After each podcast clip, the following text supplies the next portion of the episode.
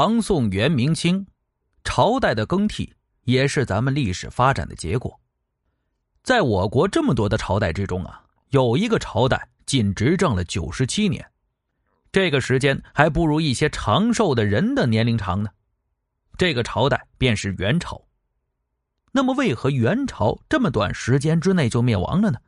其实啊，元朝灭亡并不冤枉，四大致命问题是罪魁祸首。那今天咱们就聊聊第一个问题啊，皇帝的更替过于频繁。元朝建立国家之后啊，依然是不断的向外侵略，这对国家的发展并不适合。皇帝的更替呀非常频繁，这才是致命的。元朝虽然统治了九十七年，但是更换皇帝却足足三十六个，平均呢每三年就换一个。试想一下，这样的情况怎么能够统治好国家呢？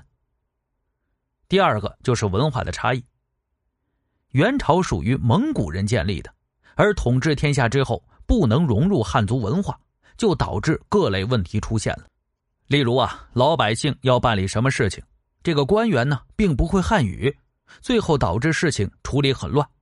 皇帝统治国家了，但是呢你并没有统治文化，这也是元朝失败的原因。第三个就是庞大的官僚体系啊。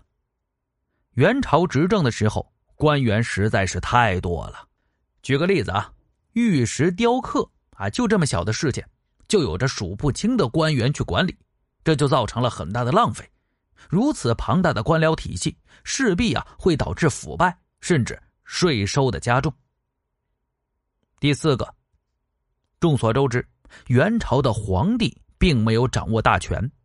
国家的事情也就不能由皇帝一个人说了算了，任何大小事情啊，都需要经过非常复杂的商讨来下结论。那皇帝一个人不能拍板决定，因此啊，国家也就会日益的衰败，经济上上不去，政治上又搞不好，所以才会导致民间不断的出现反叛现象，这也就加速了元朝的覆灭。总结一下吧。每一个朝代的更替啊，都有着各自致命的原因，这些历史呢，都会给后人带来警示。元朝的灭亡其实啊，并不冤枉，大好河山呐，仅仅执政了九十七年，真的让人感觉到憋屈啊。